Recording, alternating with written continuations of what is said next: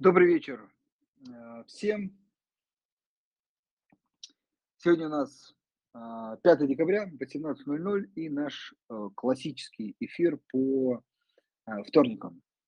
Давайте потихонечку будем собираться. Напомню для тех, кто нас слушает в записи, что эфир данный и все другие эфиры, связанные с фондовым рынком, с инвестированием, и мы проводим а, на нашем телеграм-канале Газпромбанк Инвестиции. Поэтому призываем вас настоятельно подписываться, участвовать в эфирах, а, писать комментарии, это писать вопросы, кстати. Это помогает нам а, становиться лучше и предоставлять более качественную и полезную э, информацию. Для тех, кто уже э, сегодня пришел к нам на онлайн-эфир, напомню, а, что эфир мы проводим в течение часа. В первой части я задаю вопрос а, или вопросы да, нашим гостям, а, но вы в последнем посте в нашем телеграм-канале в разделе «Комментарии» можете также оставлять свои вопросы, которые я с удовольствием адресую нашему сегодняшнему гостю по ходу нашего разговора или в конце ближе к завершению эфира. Вот такой классический а, регламент. Я думаю, что не будем а, так сказать, затягивать с началом. Время пролетает быстро, поэтому давайте начнем. Итак, сегодня у нас в гостях э, эмитент Алроса и представитель компании э, топ-менеджер топ -менеджер компании Э, Сергей Тахиев. Сергей, добрый вечер. А, добрый вечер, Андрей. Спасибо за представление. Добрый вечер, коллеги, все, кто слушает. Да. Ну, начнем с того, что огромное вам спасибо за то, что э, нашли время и с удовольствием, я надеюсь, поделитесь информацией о компании, о бизнесе, о, о секторе, э, потому что ну, скажем так, была определенная пауза э, в этом. А сейчас э, вы начали рассказывать, это действительно ценно, потому что частный инвестор сказать, ищет э, информацию, порой может ее находить в тех местах, в каких не стоит ее находить или не ту информацию. Поэтому некий диалог из первых уст, он очень важен. А, давайте, знаете, начнем с какого-то, может быть, базового вопроса. А, в том плане, что расскажите, пожалуйста, в общем э, про компанию, может быть, там, про текущую ситуацию, про текущие проекты, текущие э, там, рынки сбыта. Вот, э, наверное, то важное, что сейчас нужно бы осветить инвестору, вашему акционеру, потенциальному акционеру. Да, хорошо, спасибо. Ну, давайте с, э, по порядку. Тогда э, в двух словах о себе. Я в компании э, с 2018 года, до этого работал в металлургической компании. То есть такой, ну, наверное, уже около 20 лет опыта в горной добыче, металлургии. А, и считаю, Алроса – это, конечно же, компания замечательная, особая, очень интересный сплав горной добычи и, как ни странно, люксового ритейла. Вот, это такая интересная комбинация, которая, а, вот поверьте мне, я общался с аналитиками глобальных банков, российских банков уже достаточно давно, вот, много видел, знаете, как они там, заканчивают институт, поступают в, в, в, банк и переходят уже на другую работу, да, и вижу перед своими глазами одно, а, одну такую интересную черту, они не понимают а, вот этот вот сплав, как а, то, что компания добывает из земли, да, и достаточно быстро оказывается на прилавках где-нибудь там на пятой авеню, скажем так, в, а, в ювелирном изделии, которое стоит достаточно дорого. Вот, а, то есть для того, чтобы а, смотреть на этот сектор наш, а, алмазный, необходимо а, ну, разбираться в двух вещах. Как работает горнодобывающая компания, то есть вот эти все условно скучные да, для кого-то вещи, горная добыча, горная масса, запасы, а, экскаваторы, машинки, которые куда-то везут эту руду, обогатительный комбинат и э, ритейл, причем ритейл непростой, не вот э, условно не э, продуктовый ритейл, да, или там fast fashion, а все-таки это люксовый ритейл, это магазины класса уровня Tiffany, Cartier и так далее. Вот, ну и представляете, да, это достаточно такая сложная история, которую можно, ну, интересно, наверное, будет послушать, а я вот постараюсь вам рассказать, как, как эта штуковина работает. Наверное, может быть, я расскажу, такой, поставлю контекст, где мы, ну, в каком мы работаем, тогда про компанию будет чуть понятнее а, про нашу историю, потому что, ну, компания все-таки э, показывает достаточно длинную историю своих продаж, производства, финансовых результатов. Ну, понятное дело, сейчас небольшая произошла заминка, но, опять же, она совершенно вызвана объективными факторами. Вот. Ну, а так-то компанию, ее историю и статистику проследить можно, и видно, что она из себя представляет.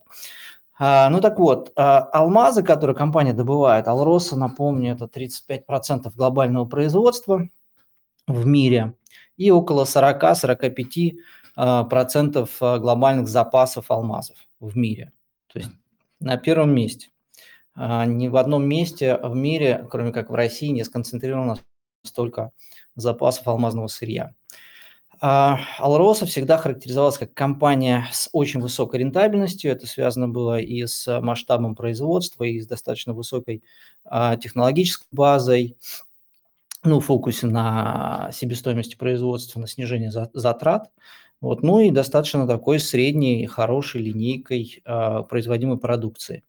А конечная продукция, которую компания производит, это алмаз, неограненный а, ну, условно, люди путают, что такое алмаз и бриллиант. Алмаз – это то, что добывается из земли, бриллиант – это то, что получается из алмаза, когда отсекает все лишнее. А, ну, то, что уже потом идет в ювелирное украшение. Вот. Ну, в общем, э, контекст понятен. Компания крупнейшая в мире, добывает алмазы, а, алмазы идут а, дальше в производство – ювелирных украшений, около 70% от добычи, и примерно 30% от добычи – это технические алмазы, ну, низкокачественного, скажем так, а, низкого качества, либо мелкие, либо, ну, скажем так, не кондиция, которые дальше используются в производстве абразивных порошков, ну, в промышленности. Вот, на, цены на этот вид продукции не очень высокие, поэтому мы, как правило, игнорируем описание той, этой части бизнеса и, и фокусируемся на а, рынке ювелирных, ювелирных изделий. А ювелирные изделия с бриллиантами – это основной потребитель продукции а, алмазодобывающего сектора. Вот как это раньше было, алмазы добываются, дальше идут потом в Индию, где а, гранятся, да, и, ну, то есть это, эта ситуация общая для всех, и для Алроса была всегда такой, я сейчас говорю, э, такая небольшая оговорка, да, до 22 года, далее потом мы не комментируем, куда они идут или где, где шли. Ну, в общем, э, все наши потоки мы не комментируем. Вот до 22 года я описываю ситуацию, как она типовая была всегда. Добыча идет в Индию, и в Индии границы, далее это растекается по всему миру, где используется в производстве ювелирных украшений с бриллиантами. А ювелирные украшения с бриллиантами – это примерно 85 миллиардов долларов а, продаж всех в среднем. Такая цифра была побита в ну, рекордное значение было в 2022 году. А, в 2021 году была сопоставимая цифра, то есть это выше доковидных уровней процентов на 10-15. Вот тоже могу остановиться, почему это так. То есть последние несколько лет мы видим рекордные значения продаж ювелирных украшений с бриллиантами – а, и общий рынок всех ювелирных украшений составляет около 350-360 миллиардов долларов. То есть в этом контексте ювелирные украшения с бриллиантами, ну, это такой большой, но не самый главный кусок продаж. Все остальное – это прочие ювелирные украшения, которые, ну, как правило, составляют около 50-100 долларов за изделие. Вот э, как бы вот эта вся такая вот как бы очень коротко а, цепочка от добычи до огранки, до производства и продажи ювелирных изделий, вот то, что я вот сейчас вам писал. Ну, а мы 30%, 30-35% от этого а, глобальной, от этой глобальной добычи. То есть без нас достаточно сложно будет как-нибудь обойтись. Хорошо. А, тогда следующий вопрос, э, может быть, про, в общем, сектор сектор, наверное, даже более широко возьмем, а, люксовых украшений с бриллиантами. А, какая его вот текущая стадия и, и долгосрочные перспективы? Понятно. Ювелирное украшение с бриллиантами, ну, как вы правильно назвали, люксовый сегмент, составляет э, около 25% от общего рынка ювелирных изделий. Э, общий рынок ювелирных изделий, как я сказал, 350-360 миллиардов долларов. Э, но это, это в деньгах. В процентном выражении ювелирные изделия с бриллиантами всего лишь 3-3,5%. То есть 97% плюс-минус всех продаж – это не очень дорогие ювелирные украшения – там только золотые, серебряные, там, бижутерия, то есть и все такое прочее. Вот. То есть это тоже очень важно понимать в контексте, когда вы видите, что рынок ювелирных украшений куда-то движется не туда, он там снижается, идет вверх, то есть высокая волатильность, это речь а, в большинстве случаев идет о недорогих изделиях где-то в районе 100-150 долларов. Вот там, да, там на, на этот сегмент рынка влияют достаточно сильно экономические циклы, замедление, рост ставок, и рост ну, и инфляции, рост тарифов и так далее. А рынок люксовый, на который фокусируемся мы, которым ну, одним из единственных поставщиков являемся мы, а, как компания уже много-много лет, а, он ведет себя достаточно стабильно. То есть его рост примерно 2-2,5-3% в год ежегодно. А влияние экономических циклов на него достаточно ослаблено, потому что там есть э, три крупных сегмента а, спроса внутри э, люкса. Ну, это, опять же, как правило, это люди с доходами э, выше среднего. Ну, скажем так, в прошлом году рост миллионеров составил ну, выше 10%, насколько мне не изменяет память. В предыдущем году там тоже был достаточно а, высокий рост. То есть количество богатых людей растет, люди, ну, и это один из источников спроса. Второй момент – это традиции дарить ювелирные украшения на памятные события. В первую очередь это свадьбы и помолвки. То есть здесь тоже а, достаточно устойчивый рост, который не сильно зависит от экономических циклов. То есть, да, могут подарить может быть, кольцо чуть поменьше а в карате, но в любом случае под такой подарок будет. А, ну и а, третий сегмент – это такой ультралюкс, а, который он практически вообще не сильно зависит от какого-то влияния экономических циклов. Вот поэтому, ну, и всегда традиционно а, товары класса люкс личного потребления – они считались защитными, то есть это защита и от экономического цикла, и от инфляции или девальвации а, национальных или валют развивающихся стран. Вот. А в, в ноябре этого года компания Bain, американские консалтеры, опубликовали интересный прогноз на следующие несколько лет по товарам класса люкс они ожидают, что э, к концу этого десятилетия товары класса люкс личного потребления вырастут более чем на 50%. Основные драйверы – рост состоятельных людей э, в странах Азии. Это мы видим. А, кстати, вот последний квартал есть такая крупная компания «Титан» ювелирная, они опубликовали двузначные темпы роста продаж ювелирных изделий, причем они прокомментировали а, высокий спрос на ювелирные украшения с бриллиантами. То есть это, а, ну, индусы постепенно, да, начинают, почувствовали вкус к украшениям другим, кроме, ну, к прочим, а, отличным от э, золотых украшений, потому что Индия всегда славилась таким достаточно емким рынком золотых украшений традиционно. А последние годы видим тенденцию небольшой разворот, они начинают поднимать планку и переходят уже на ювелирные украшения с бриллиантами. А, то же самое видим в Китае, в основном а, Гонконг, Макао, остров Хайнань – это такой э, outlet, скажем так, мекка для китайцев, а, которые приезжают на остров, который принадлежит а, Китаю. Там организовано крупнейший в мире такой duty-free а, регион, э, район, где представлены все глобальные бренды, и а, без налогов. То есть мы прямо сейчас отдельно отслеживаем ситуацию, что происходит на, ну, в, в этом регионе, а, в этой точке. Вот. Ну и э, история, которая была с Японией, э, рост спроса на ювелирные украшения с бриллиантами, э, особенно использование в, э, в качестве подарков на помолвку, на свадьбы, э, вырос с нуля до 80%. То есть каждая свадьба, 8, каждая восьмая свадьба из 10, э, они используют ювелирные украшения с бриллиантами. Ну, то есть такая традиция зацепилась уже с 80-х годов по мере роста благосостояния населения. А, такая подобная тенденция мы видим уже и в Китае. От 0 до 20% за последние 15-20 лет и начинается в Индии.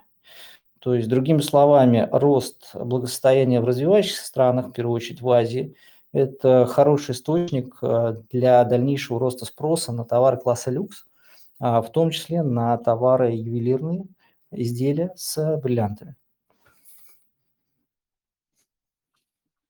Хорошо. Хорошо. А, можно а... кратенько вот охарактеризовать э, то, что вы сказали, тем, что а, в развитых странах, где классические как раз использовались э, данные ювелирные украшения, тенденция сохраняется.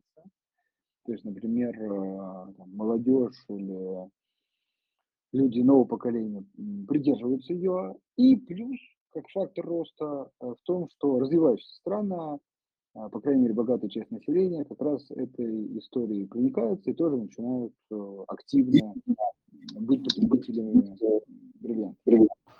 А, совершенно верно. За последние пару лет мы видим расширение рентабельности бизнеса ювелирных компаний, а, продающих ювелирные украшения с бриллиантами – Э, в странах, ну, в том числе Западной Европы и США. Это связано и с ростом потребительского спроса именно на этот класс товаров, а, и с ростом цен, и с сохраняющимся высоким интересом а, со стороны населения на а, данные товары. То есть, э, да, речь идет не о перетоке из одного региона в другой спроса, а сохраняющимся стабильным и стабильно растущим спросом в странах, ну, так называемых развитых, и а, на развивающихся рынках мы видим достаточно неплохой спрос, и оценки этого спроса, они, конечно, ну, бьют, наверное, самые смелые ожидания аналитиков. Ну, мы как, как бы смотрим с надеждой да, в будущее, но как бы остаемся на достаточно такой консервативной оценке, да, потому что, ну, если будет такой рост, то другой вопрос, да, откуда столько возьмется алмазов для того, чтобы обеспечить такой огромный спрос в ближайшие 5-7 лет. А, хорошо. Я э, задам несколько вопросов от слушателей. Мне кажется, они очень хорошо подходят, по крайней мере, в то, что пока мы обсуждаем. А, ну, слышится как вполне э, перспективные ожидания от рынка в целом, там, в среднесрочной, даже долгосрочной перспективе. А, факторы риска. Вот э, Виталий э, спрашивает, первый вопрос, ну, он часто э, поднимается, все-таки хочется еще раз услышать комментарии по этому поводу. Это искусственные а, алмазы, алмазы насколько высока угроза со стороны этого вида продуктов. Да. А, да, хороший вопрос. Я думаю, что я отвечу тем, что дисконт к природным алмазам, я сейчас говорю не о ритейловых ценах, которые тоже сильно упали, а, а как wholesale, оптовых ценах производителей а, на искусственные алмазы. Дисконт к природным составляет 90-95%. А, то есть раньше, условно, лет около 10 лет назад этот дисконт составлял примерно ну, процентов 30. Сейчас это 95 процентов. То есть, по сути, это ну, практически бесплатно. А с чем это связано?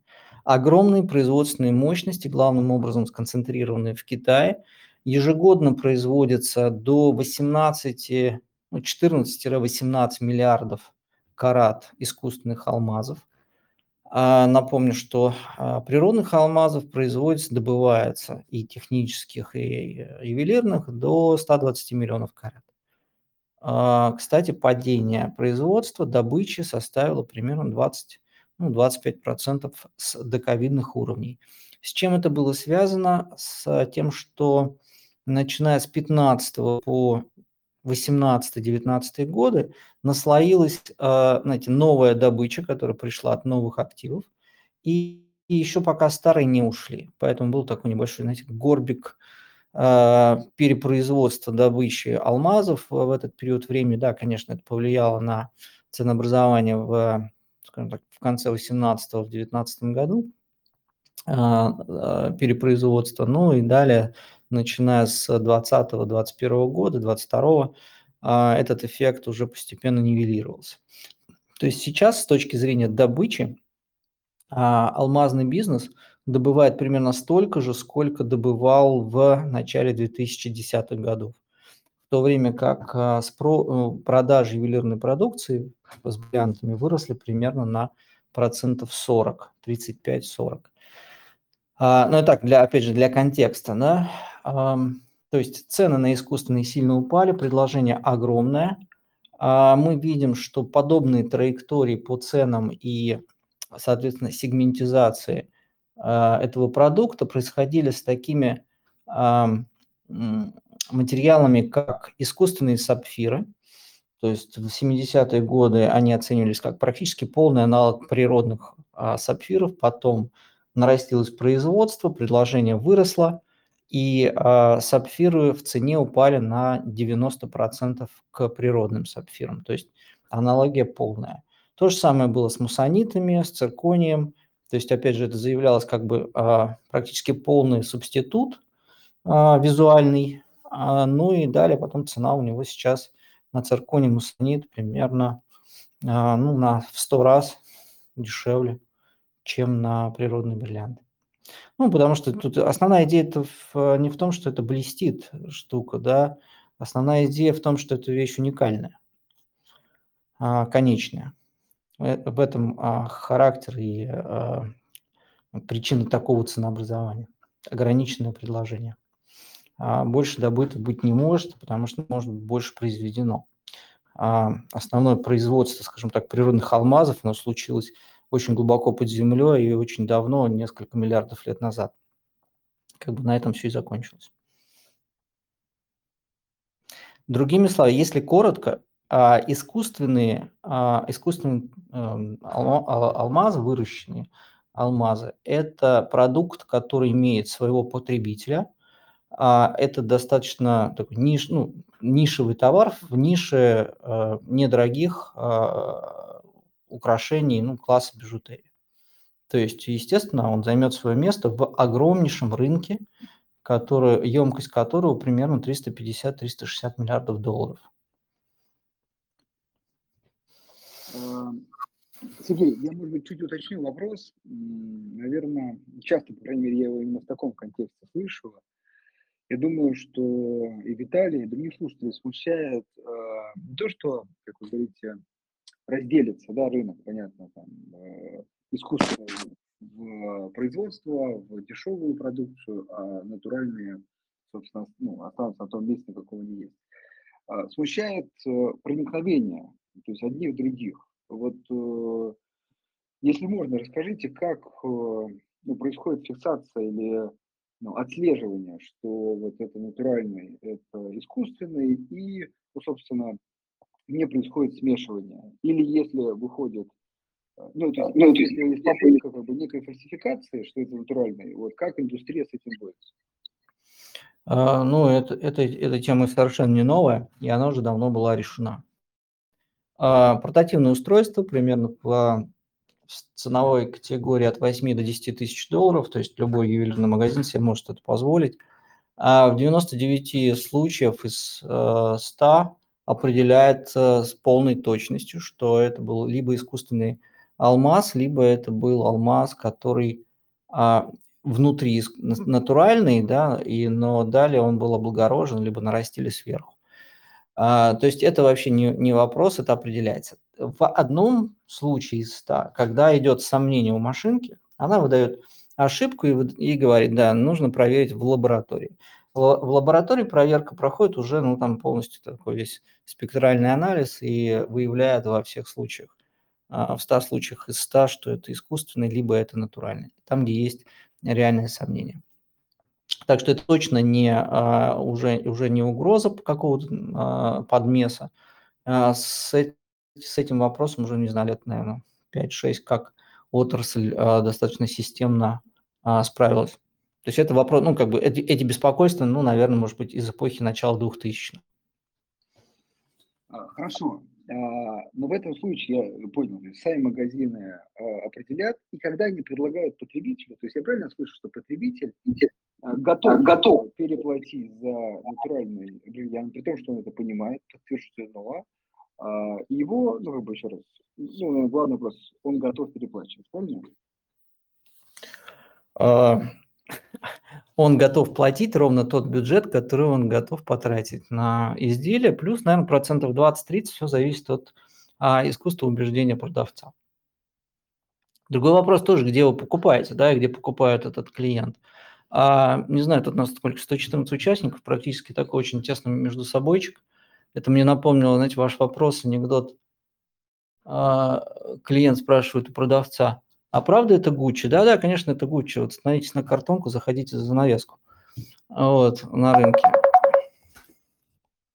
Поэтому э, я думаю, что вопрос, где вы будете покупать, навряд ли будете покупать э, с рук, правильно, на, на, на рынке или где-нибудь в, в переходе.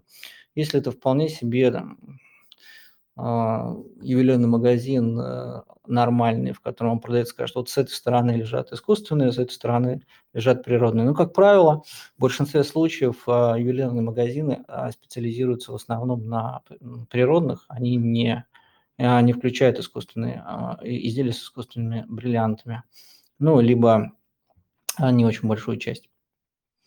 Потому что чуть-чуть разные, разные подходы к продажам. То есть природные – это уже высокий ценник, и там в основном фокус на, а, на продаже а, нишевых таких изделий. А с искусственными алмазами или мусонитами, цирконием, ну, то есть такой бижутерией, цена ниже намного, в разы, и здесь фокус больше на росте оборачиваемости. Ну, как бы, знаете, как салон Бентли и салон, не знаю, там, Жигулей. Хорошо, то есть вот важный момент, что э, условно потребители там, понимают альтернативу или даже, может быть, не задаются этим вопросом и вполне готовы покупать именно. То есть им важно покупать, э, а магазины продавать именно натуральные э, бриллианты. То есть именно здесь рисков нет. Хорошо. А, теперь предлагаю перейти, ну, я вижу и по вопросам слушателей, и у меня тоже по блоку а, про компанию. А, ну, давайте, наверное, начнем с таких базовых вопросов, как бы от общего к частному. Много и ранее слышал вопросы, вот сегодня слушатели задают немножко про расширение бизнеса. Давайте, наверное, два таких направления обозначу. Первое – рассматривает компания сейчас, или, может быть, рассматривал, рас, или есть планы рассмотреть, или нет, и тоже почему. Планы по добыче чего-то еще. Да, золото вот тут спрашивают, других, может быть, там драгоценных металлов, не драгоценных, вот как бы расширение линейки добываемых продукций. Это первое. И второе, и второе это, это уже как бы расширение э, скорее вернее, у, у, как бы углубление цепочки переработки. То есть не только добывать, но и, например, вот много вопросов под разным углом про, про огранку собственную и про, и про продажу. продажу. Э, тоже, например, хотя бы в России более э, массовый сегмент, не знаю, там, знаете, как аналогия, вот э, там, Белуга сейчас очень активно, раньше это был исключительно дистрибьютор алкогольных теперь это и продавец. Вот в вашем случае нет ли планов что-то еще добывать и сказать, продавать самим? Угу. Андрей, я вас услышал. Давайте первое, а, давайте начну с последнего вопроса. Если, если уж а, продлевать этот кейс с белугой, вот, то в нашем случае белуга должна, должна тогда, чтобы идти дальше в по цепочке добавленной стоимости, она должна уже сама покупать, сама пить. А, потому что в нашем случае мы и добываем, и граним, и продаем изделия. У нас даже есть и а, линейка нишевых а, бриллиантов, которые продаются как штучный товар с инвестиционными целями. Alrosa Diamonds Exclusive. То есть мы тут заметили достаточно большой спрос на товары, которые позволяют инвесторам защититься от а, влияния изменения обменных курсов, инфляции, а, а, роста, роста и падения а, индексов цен на а, акции или облигации. В общем, от финансовых а, активов они переходят к, условно, tangible, да, или к а, физическим активам, а, которые в период кризиса, да, они дают а, защиту от всех негативных факторов, связанных с финансовыми вложениями. А, и здесь мы видим, да, значительно рост спроса, и я думаю, по результатам следующего года мы покажем а, неплохие а, темпы прироста продаж а, этого сегмента. То есть, по сути, да, компания предлагает всю цепочку от добычи до продажи уже конечных изделий потребителям здесь, в России. Ну и Алрос один из крупнейших ограничиков России. Тоже нужно, ну, наверное, где-то процентов 20-30. Можно я вот уточню вопрос как раз от слушателя, вот, ну, просто конкретика. Он, да, он говорит, конечно. что да, вроде бы продаете, но всего он нашел, видимо, два магазина в пределах бульварного, бульварного кольца, где можно, видимо, купить ваш продукт. Почему их не больше? Видимо, вопрос. Ну, хороший вопрос. А, ну, понимаете, это все зависит от спроса, да.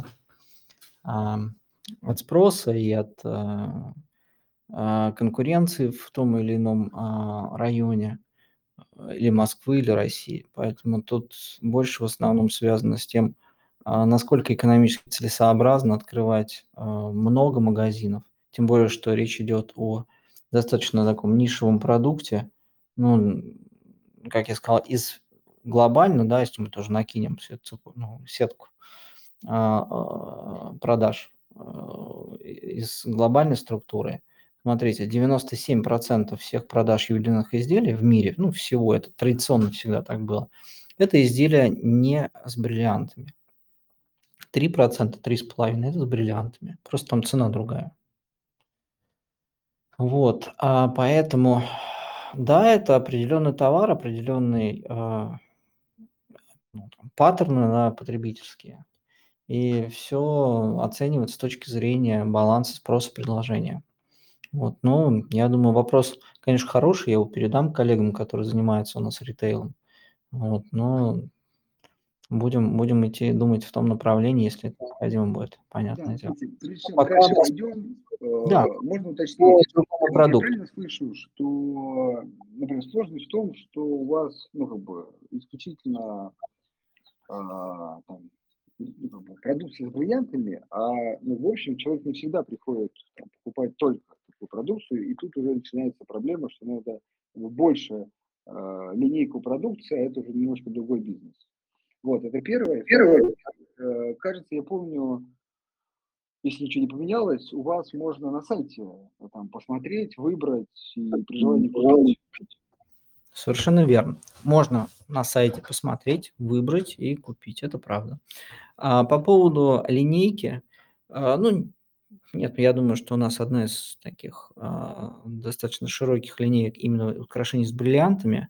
Ну и а, я не думаю, что если мы там условно добавим что-то другое, да, то повысится посещаемость магазина и повысится а, средний чек, или сколько люди готовы будут там оставить. А, потому что это такой достаточно нишевый товар, если люди, ну, понимаете, они как идут с мыслью купить бриллиантовые украшения на, ну, на подарок, вот, то навряд ли они э, найдут в этом же магазине, не знаю, там какой-то другой подарок или мешок с картошкой купят. То есть тут э, что еще добавить? Да? Другой подарок сопоставимого размера по ценнику, ну, навряд ли добавлять туда какие-то другие ювелирные украшения из других камней или, ну, с бриллиантом ничего не сравнится. Поэтому я думаю, что здесь именно тот э, случай, когда прелесть монопродукта, когда компания э, работает над дизайном, над брендом, над добавлением новых э, изделий, линеек, э, новых, нового бренда. То, что приносит максимальный value. Вот. Можно посмотреть то, как работает, ну, например, на Тиффани, да, примерно такая же стратегия. Они работают с бриллиантовыми украшениями и вот все, что с этим связано. Ну, или Бушерон, например. Ну, я думаю, что чуть-чуть, да, инвесторам э, в акции Алроса, да, не, не, не, не самое сейчас а, лучшее время такое делать, условно, девиацию в специфику ритейла, да, который, ну, к сожалению, нам пока не приносит, не является основным а, источником выручки. Все-таки основной для компании бизнес – это продажа алмазов, как они есть. Это основной а, вид бизнеса для, для, для УРОС. Хорошо, с этим определились. Теперь все-таки второй часть вопроса, или даже первая, да, а, добыча чего-то еще. Угу, да. Слушайте, а, у компании есть а, добыча а, золота, но она идет попутно. То есть там есть и ну, речь идет о килограммах. Это не, не что-то такое было целенаправленно реализовано, это такой, по сути, попутный продукт. То есть у нас, да, есть добыча, есть продажи золота и золото, которое нам дает немного выручки. А будет ли какой-то разворот, связанный с э, добавлением еще какого-то продукта, коммодити в портфель? Ну, это, наверное, может быть, э, наверное, не предмет сегодняшней дискуссии. Да? Это история такая очень стратегически, которая должна носить характер, да, и пока навряд ли я что-то могу об этом сказать, это будет вводить в заблуждение.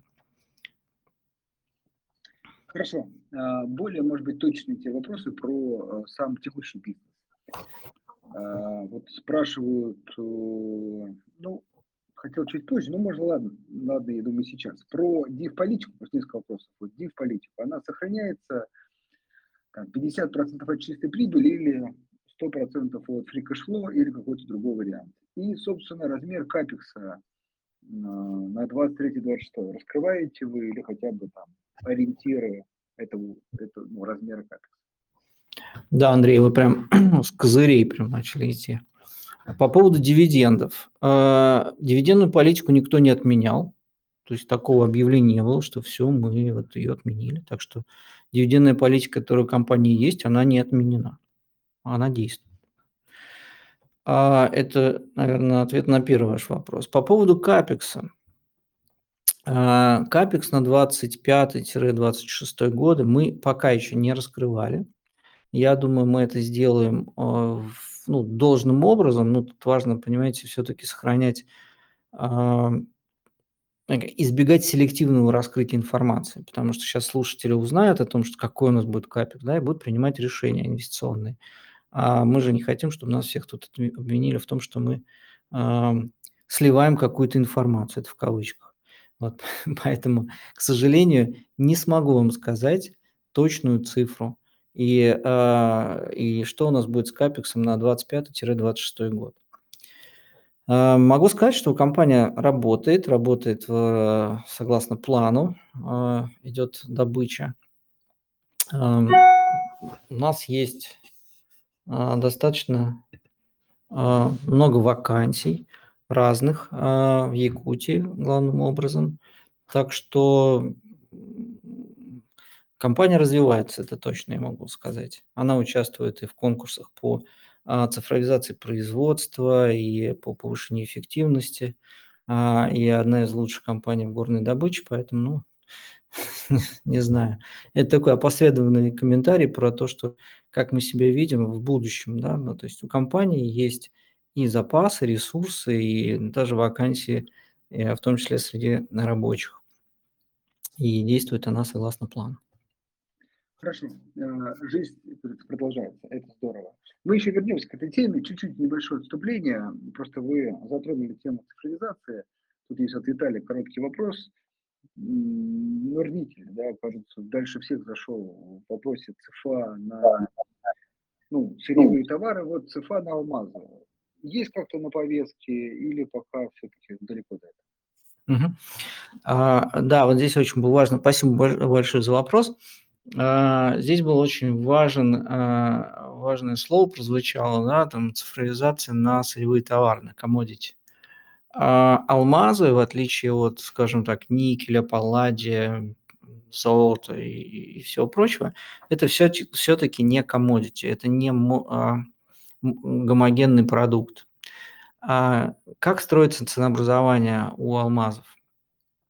Чем мельче алмаз, сам по себе, вот, условно, крупица маленькая, а тем он стоит дешевле. Чем крупнее алмаз, тем он стоит дороже. И э, вот условно, если вы положите там, 10 карат мелких камней в одну сторону и один камень в 10 карат в другую сторону, то камень, который будет стоить, э, который весит 10 карат, он будет стоить, условно пускай там 100 тысяч долларов. А вот кучка из 10 карат мелких камней, она будет, может стоить в районе тысячи. Но я сейчас говорю так, условные да, цифры. А, это значит, что за карат, с одной стороны, да, мы имеем 10 тысяч за карат, а с другой стороны мы имеем а, там, 100 долларов да, за карат. В чем разница? Ну, вот э, такое вот а, экспоненциональное ценообразование, связанное с редкостью и качеством продукта. И имея такое ценообразование, достаточно, наверное, сложно – накинуть ЦФА на всю линейку продукции. Поэтому, то есть тут продукт должен быть достаточно гомогенный. А, тут при оценке а, камней есть своего рода аспект субъективности, поэтому всегда оценка должна проходить многоуровневая, сложная, привлечением специалистов и оцифровкой каждого камня. Вот, поэтому тут вопрос, он находится в проработке, точно мы над этим думаем и работаем но чуть сложнее, чем а, с продуктами такими, как палладий, никель и прочее. Но а в, в общих чертах, да, мы, мы работаем над этим. В основном а, мысль а, крутится вокруг уникальных камней. Но пока это в процессе. То есть это пока еще в стадии а, формирования идей и гипотез. Эм, следующая большая такая тема э, связана с ограничениями текущими, с которыми столкнулась компания.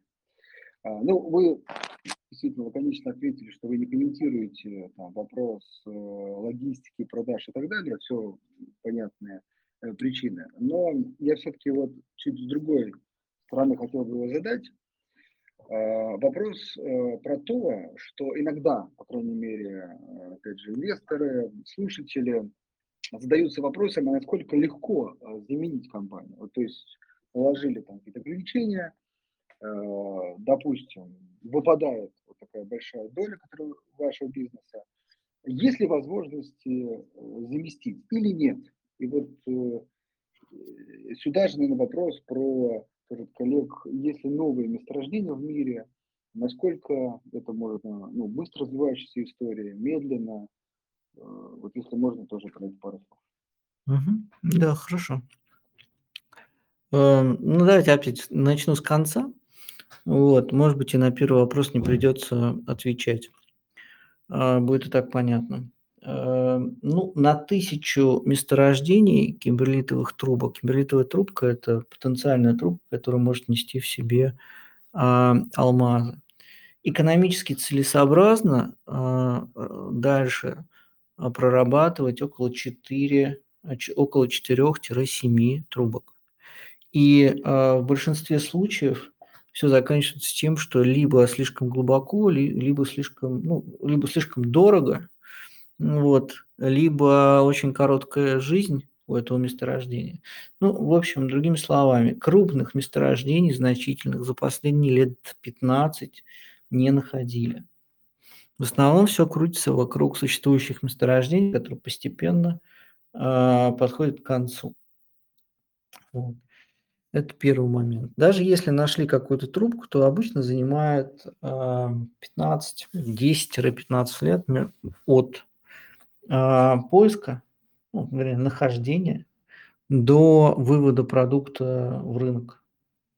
То есть в ближайшие, скажем так, 10 лет, даже если вот сегодня, пока мы с вами ведем эфир, кто-то на, нашел, радостно закричал «да», Эврика, и эм, этот камень попадет в рынок только лет через 10. Пока э, при текущих мощностях производство алмазов будет болтаться в районе 120-100 миллионов карат. А до, давайте так, когда и была открытая статистика, до 2022 года спрос на алмазную продукцию был в мире в среднем в районе 150 миллионов карат. 145-150. Сейчас, начиная с, ну, с этого года, следующего года, предложение в производстве в мире 120. То есть уже где-то 30 миллионов карат не хватает. А, ситуа... Даже если мы предположим, что особо и спрос расти не будет, что навряд ли, да, учитывая тот факт, что мы с вами провели минут первые минут 15, обсуждая спрос, что, скорее всего, спрос э, никуда не денется, он будет идти и расти. Да? Вот, где будут брать алмазы, как это будет, э, как, как отрасль будет корректироваться. Э, как правило, если спрос хороший, а предложения мало, обычно это все корректируется ценой. Ну, здесь есть э, как бы соблазн э, делать референс на рынке комодити, ну, такие как, не знаю, железная руда, уголь, даже стальная продукция, скажем так. Но здесь э, в чем, в чем а, подводные, ну, не подводные камни, да, в чем особенность? Если, например, в стройке вам необходимо, ну, у вас есть какие-то там снипы, которые требуют определенное количество стали на квадратный метр. Да, в автомобиле, ну да, там никуда не денешься, ну столько-то килограмм идет на облицовку то с ювелирными украшениями здесь э, чуть-чуть попроще. Да, то есть там цены, если кто-то будет прогнозировать, что цены вырастут в два раза, ну, я буду сомневаться, да, потому что отрасль будет э, корректироваться через э, изменение размеров э, в украшениях. То есть будет, э, камень будет более ценный, да, ну и, соответственно, будут пиарить чуть, э, модно будет чуть меньше камней класть в украшения. Ну, но на карат, конечно же, цена может расти. То есть я думаю, что отрасль найдет решение того, как, что делать без дополнительных объемов, которые выпали в связи с тем, что старые мощности закрылись. А что делать, если выпадает производство э, в России, да, вернее, российское производство? Здесь у меня ответа нет. Но с учетом того, что и так уже ушло а, с рынка 30 миллионов карат производства. Это закрытые мощности. В 18, 19, 20 годы ковид этому только способствовал. Вот. Ну а дальше это уже, мне кажется, начинают своего рода такие как бы спекуляции. Что может произойти, если? Хорошо, э, чуть-чуть, если продолжить эту тему, действительно был э, ну, в последнее время существенный рост а потом коррекция. Вот э, все-таки вы считаете э, рынок сейчас плюс-минус сбалансирован, хотя вы говорите все-таки дефицит, или вот действительно, э, ссылаясь на дефицит, мы можем сказать, что ну, цены скорее будут расти от текущего уровня, чем снижаться дальше? А, ну, давайте так, я буду, а, сейчас я буду озвучивать а, свою личную позицию, а не позицию компании, да, потому что позицию компании а, Э, для этого необходимо э, официальный пресс-релиз да, и комментарии а, а, руководства. Я могу вам сказать, как вот, условно, эксперт, который работает на этом рынке. А, в 20, 20, э, в 2020 году, в 2021-2022 году, согласно статистике Индии, средние цены выросли примерно на 70%. Они упали в период ковида. Ну и далее потом, как только начали открываться магазины ювелирные, цены на алмазы начали расти и выросли на 70%. А, большой ли рост или нет? Ну да, значительно за два с половиной года. В этом году А, цены показали снижение где-то примерно процентов, наверное, на 10. Сейчас на память, это, ну, я сейчас говорю про статистику Индии, это средняя цена а, импорта. А, с чем это было связано? Скорее всего, это просто было связано с тем, что спекулятивный а, рост цен а, все-таки он был достаточно значительный, спровоцировал накопление запасов в 2021-2022 году. Вот, 2023 год произошла своего рода такая стабилизация, а, и уровень запасов просто пока был достаточен, он так рассасывался в течение 12 месяцев. Начиная, ну, э, ну, наверное, рассасывался где-то в районе 9, ну, 10, 9-10 месяцев. Но это и логично, учитывая цикл а, добыча, огранка, продажа. То есть там каждый и, и, и уровень объемов, а, сколько огранщики у себя держали камней, обычно держат камней. Это где-то там несколько месяцев. А, уже к ноябрю мы увидели стабилизацию цен. Опять же, статистика Индии, которая 90% а, всего, всей торговли проходит через этот регион. А, произошла стабилизация цен, и уже на торговых площадках, платформах а, в, начале, в конце октября, в начале ноября были видны небольшие рост, ну, условно, ростки, ростки роста по ценам. А на сегодняшний день цены за ноябрь выросли по некоторым видам категории бриллиантов на 1-1,2%. То есть конец октября-ноябрь – это переломный момент, когда запасы а, при, при, пришли в норму. Вот. Кроме того, сейчас мы находимся в достаточно высоком сезоне а, продаж ювелирных изделий. Сегодняшняя новость, статистика по Дню Благодарения, тоже один из таких, знаете, лидирующих индикаторов а, в, этом сегменте. Продажи выросли на 2,5% уровням прошлого года. А я напомню, что а, с доковидных уровней рынок бриллиантов и украшений вырос на 15%. А, То есть вот этот 21-22 а, год, я сейчас про 23 не говорю, но он, скорее всего, будет сопоставим с предыдущими двумя годами. Рост э, составил 10-12 ну, миллиардов долларов продаж в ювелирных изделиях. Ну, это очень много. Для этого рынка это очень, это очень большой рост. То есть все, что вот вы видите, да, статистика плюс 1 или даже минус 5% или плюс 1%, а, это в любом случае нужно понимать, что это огромная высокая база 2021-2022 года а, в, ювелирных, в продажах ювелирных изделий. Ну и то мы сейчас видим, в принципе, неплохую статистику даже на фоне высокой базы а, прошлых годов.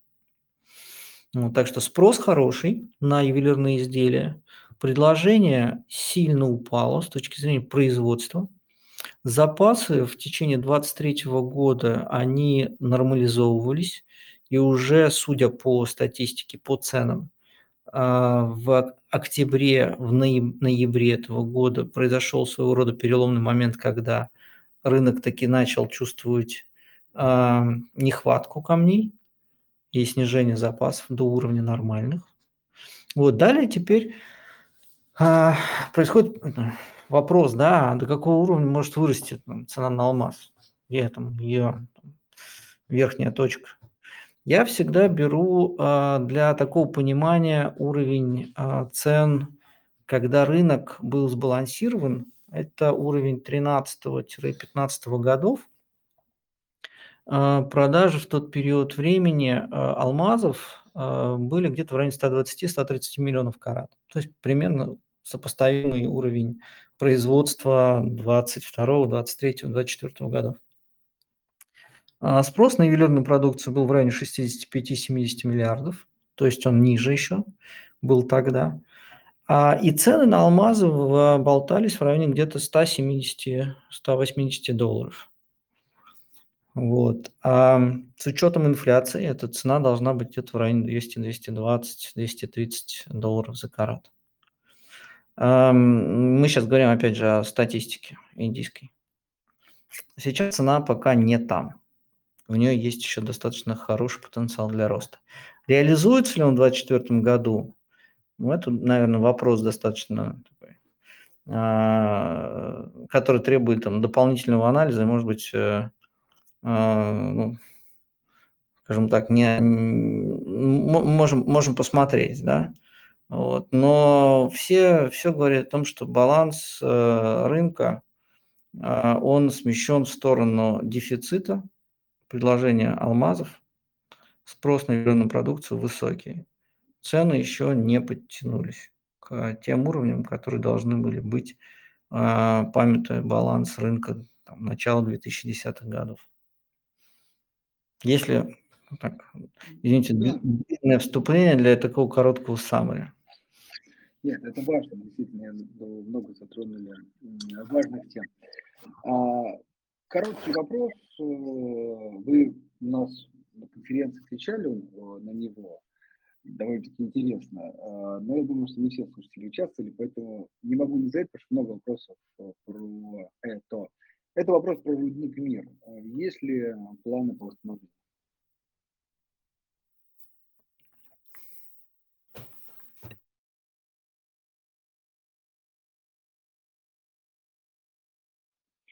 Так, Сергей, если что, микрофон выключен.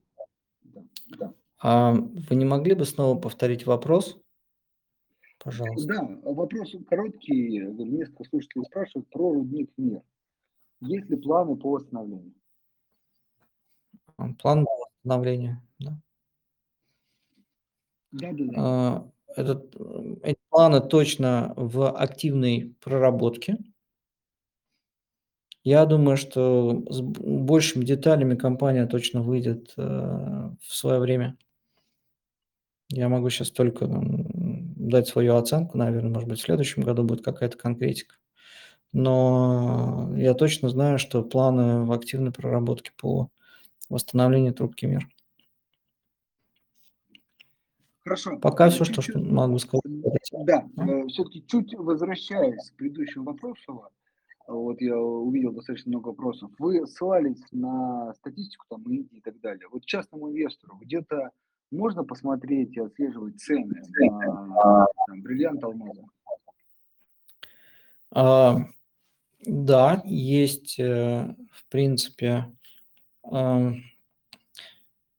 Вообще, вообще, я на самом деле планировал сам начать уже э, публиковать какие-то, ну, от, от себя лично, да, делать рассылки по поводу цен, э, статистики индийской, ну, ну делать какие-то саммари, выжимки.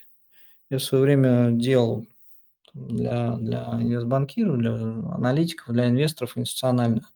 Вот, может быть, э, да, частных, частные инвесторы, да, немного оказались без должного внимания. Вот, поэтому тут мысль у меня есть э, делать такое аналитическое покрытие этого рынка. Вот.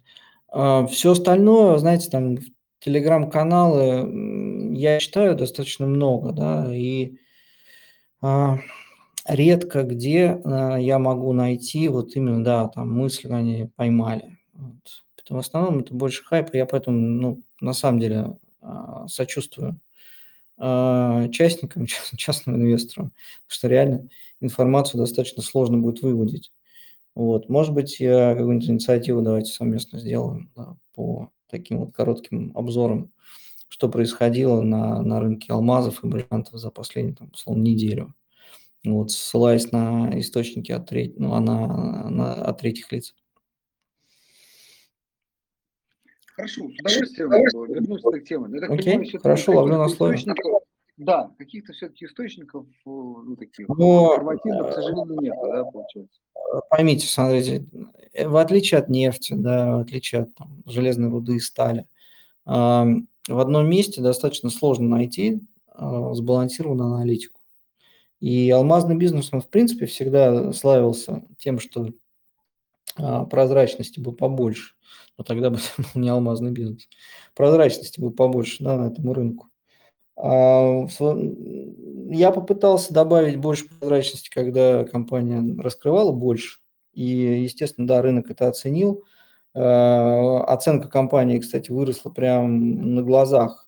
Мы стоили 4,5 EBITDA, в итоге выросла до 7. как раз вот большой задел это был связан с тем, что мы сильно повысили свою прозрачность.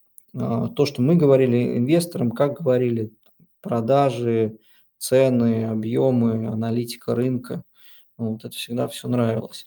Может быть, постепенно мы к этому и постараемся вернуться. Вот я не исключаю. Но какие-то ссылки на источники от третьих лиц, то, что можно реально потрогать, пощупать, пощупать статистику, а статистика индийская да, по объемам предложения, по импорту, почему бы нет, это можно а, с вами как бы инициативу сделать. Вот, или с кем-то из банков, обязательно там дам знать, кто это будет делать. Хорошо, договорились, спасибо большое. А, да, Финальный вопрос, э, наверное, тоже такая важная тема. А, слушатели спрашивают, но я вот, честно говоря, упустил. Я думаю, сейчас узнаем этот момент. А, вопрос такой, какая доля э, закупается Гохраном? И от меня, наверное, вообще закупается ли она? А, какая практика, продолжая эту тему, практика цены продажи в Гохран? Ведутся ли переговоры продажи запасов в Гохран? Я, наверное, все-таки не уполномочен вообще ничего комментировать. Я не подтверждаю ни да, ни нет. Давайте, может, еще один какой-то вопрос есть. Если а, вы исчерпали весь список вопросов, то, наверное, хотел бы поблагодарить всех участников за а, интересные вопросы и вас лично, Андрей. Да, спасибо большое. Я вот э, пробежался быстренько по вопросам. На самом деле про внешние рынки, про, про как бы, востребованность компании, рынок алмазов мы все проговорили. Сейчас я быстренько. Я думаю, что э, да. Сергей, вам огромное спасибо. Как раз вот я сейчас увидел, что мы ровно в час уложились. Э, большое вам спасибо за то, что информируете, рассказываете про компанию, про рынок, э, ну, в это, как есть будем говорить, сложное время, это действительно очень важно. Надеюсь, инвесторы ну, получили порцию необходимой информации для того, чтобы уже э, самостоятельно принимать решения о покупке и э, присоединении к акционерам э, компании «Алрос». Так что, Сергей, вам большое спасибо. Спасибо большое. Ну, еще раз, может быть, просто за, в завершение хотел бы сказать, я, когда пришел в эту компанию, мне вот сказали, что эта компания состоит из трех э, цифр. 421. А, это, ну, это был 18 год, ну так, ссылку на это. Я говорю, а что это значит? 4 а, миллиарда выручки, 2 EBD, миллиард чистой прибыли. Вот, из трех, условно, из трех цифр, да, 4, 2, 1. Ну, это так, к завершению нашего разговора. Э, яркая, коротенькая история. Вот, ну, окей. В общем, я хотел бы всех, правда, поблагодарить. Вам большое спасибо. Приглашайте. Будут новости, буду обязательно сообщать.